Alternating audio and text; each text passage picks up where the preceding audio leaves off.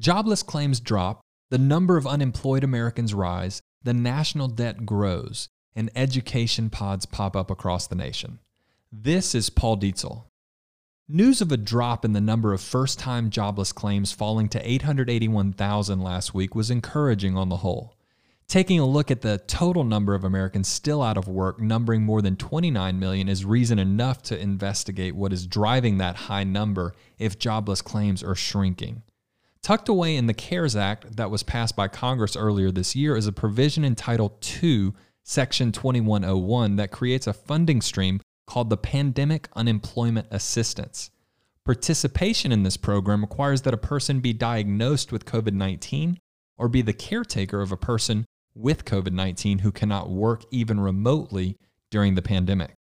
Claims under the Pandemic Unemployment Assistance Program rose sharply last week to 759,482, an increase of 151,674 according to unadjusted figures.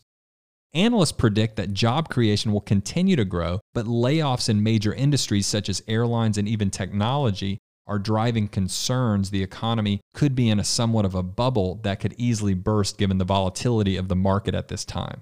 And speaking of volatility, the sell off on Thursday revealed what many analysts originally speculated. Tech and media stocks look as if they are, to borrow the words of an analyst from Barclays, increasingly bubbly, particularly in the United States. Looking back at the NASDAQ this year, it has gained about 34% and closed above its 200 day moving average for 83 consecutive sessions. That is a good sign that definitely shows consistent strength, but along the way, there have been volatile spikes in some individual stocks, causing many to compare this time with the collapse of the tech bubble from two decades ago. For many economists, this time reminds them of 1999 and 2000 when the market tanked on tech.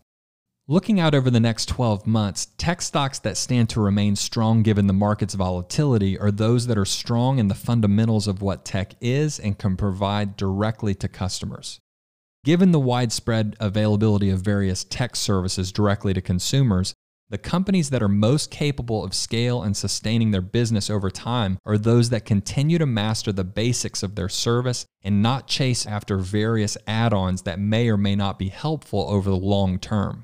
And speaking of the long term, the Congressional Budget Office released a report this week projecting that the total debt of the United States will exceed the size of the entire country's economy next year.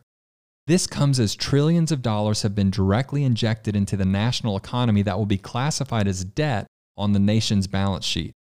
It might be strange to think of the United States government sticking to a budget, but when the numbers are analyzed under the general accounting principles that most Americans understand, it isn't hard to see the path we are on isn't sustainable forever. Soon and very soon, taxes will rise to pay for the increased spending of the government. Of that, we can be sure. Many school districts around the country have announced their fall classes will consist either of full time remote learning or hybrid learning, where children will spend up to a week at home at a time. As a result, some parents are taking matters into their own hands. All across the nation, pandemic pods are being formed. These pods are a do it yourself approach to restarting children's academic progress and social lives after the challenging lockdowns of last spring. In these learning pods, families come together in small, closed groups to provide and share childcare, curriculum, or both. It's such a fast growing phenomenon that the education technology companies are adapting in real time to serve this new educational reality. Homeschooling is growing fast, and these new education pods are fueling the rise.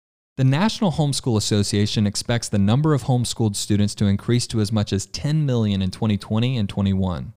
States like Nebraska and North Carolina have already seen homeschool filings grow by 21% this year. Will this newfound enthusiasm for micro schools, homeschools, and learning pods have any lasting impact beyond the pandemic? Or will families rush back to traditional schools as soon as possible? Homeschooling is certainly not for everyone, but the COVID crisis has, for all intents and purposes, made us a nation of homeschoolers and disrupted the entire education system in the process. This reminds me of one more thing Peter Drucker said. Trying to predict the future is like trying to drive down a country road at night with no lights while looking out the back window. This is Paul Dietzel. Thanks for listening.